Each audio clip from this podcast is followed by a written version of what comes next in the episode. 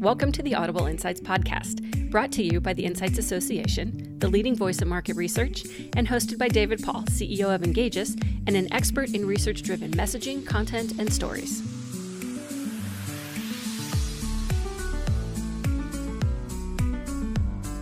Hi, everyone. This is David Paul, and welcome to this special episode of the Audible Insights Conference, coming to you live from the floor of the Insights Association's Corporate Researchers Conference in Orlando.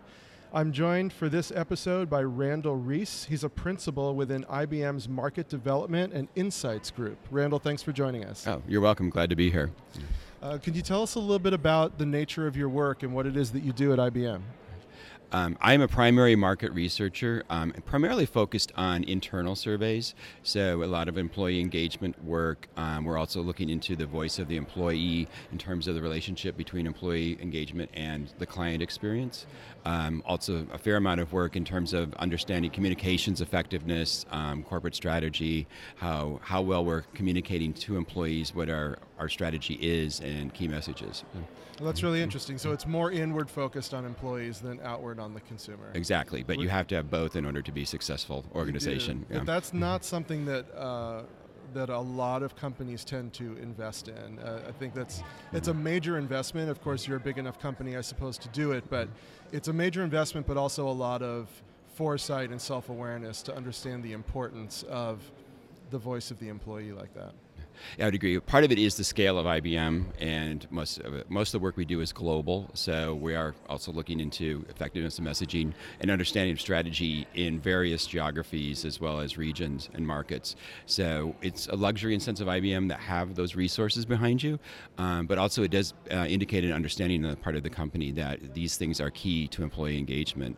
Um, another aspect I didn't even touch on is actually our CIO is very uh, interested in this area too, in the sense that what you give the employees to do their jobs, whether it's you know a, a, Mac or you know a PC or the right tools. If you're if you're giving them the best of breed, state of the art tools, they're going to be more productive. They're also um, his research has shown going to be um, better um, and happier employees, yeah. you know, more productive. Yeah. yeah.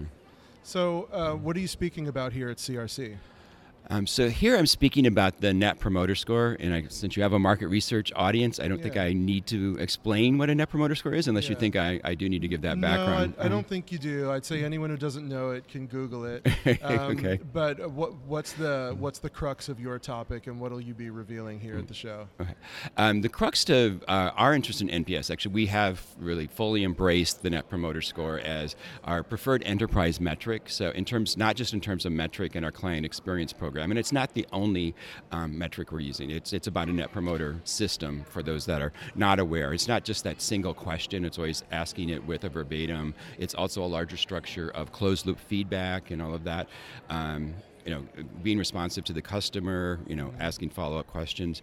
Um, but that being said, um, the research we're doing is because the embrace of NPS has been so pervasive. It's allowed us to do a lot of benchmarking, both internally and externally. So the CIO work that I mentioned previously has also started to use the Net Promoter Score to assess um, the employee's experience in terms of the tools um, and applications and hardware they give the employees. So that was a, a, a, new aspect of NPS I don't think a lot of companies have engaged in. There's also employee NPS.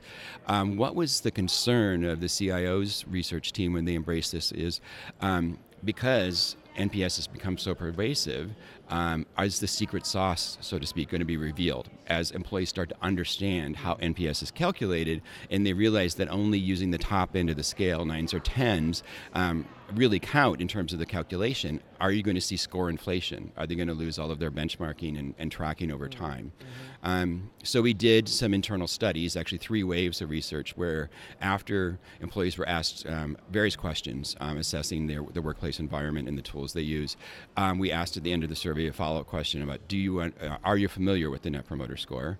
Those who said they were familiar, we asked them if they understand how it is calculated.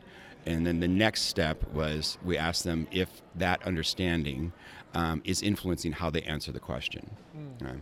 Um, so the interesting thing we found out is yes, in fact, there is score inflation occurring. People who know that that seven or eight falls out of the calculation are skewing towards using nines and tens. Mm. The other thing, though, we found out, which we didn't expect to find, which is sort of the, the really interesting twist on this research, is we found among those people who said, no, I'm not changing the way I answer the question. In fact, they are changing the question, but in the other direction. They're dinging things. So there is score, if you want to call it deflation or a tendency towards the negative, um, among things that we're scoring, I should should um, preface that um, we see the score inflation among things that we know have a, a history of high satisfaction. Um, when we're using satisfaction tests. So they're moving the score up to keep that level of satisfaction high. Um, good what intentions. Good intentions. Yeah. Um, but what appears to be going on with them, uh, applications or processes that were um, not well received, shall we say. They were they were medium scoring to low scoring in terms of the history we had in them. People are actually like overcompensating um, or adjusting their scores. They're actually giving them much lower scores, even though they say they're not changing yeah, their scores. Yeah.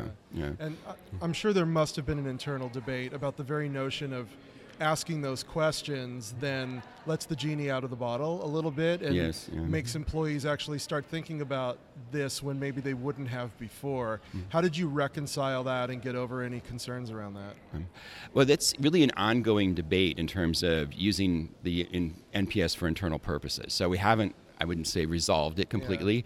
Yeah. Um, there are people within the company that don't necessarily think it's a good idea to be asking it internally for, for those reasons. And also, um, another issue which we don't really touch in our presentation is, but um, NPS is a likelihood to recommend question. And um, if you only have one option, which is often the case in the, sort of a tool to, that you're going to use, say there's only one tool to expit your expense report. So you want me to recommend this?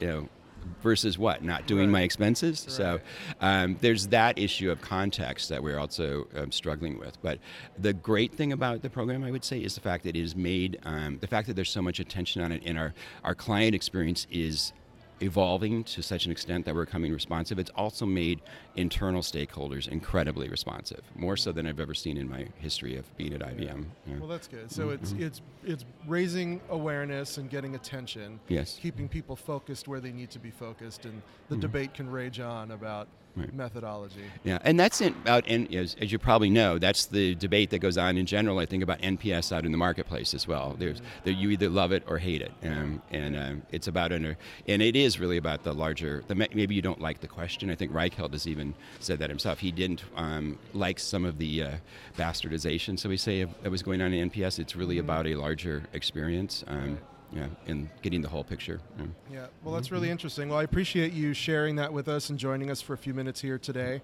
I hope you get a lot out of CRC. It's always a great event, and good luck with your presentation tomorrow. All right, thanks for having me. Mm-hmm. Thanks so much for listening. You can find all our episodes by searching Audible Insights on iTunes, Stitcher, or Google Play, and by visiting insightsassociation.org/audible. Thanks again, and we'll catch you next time.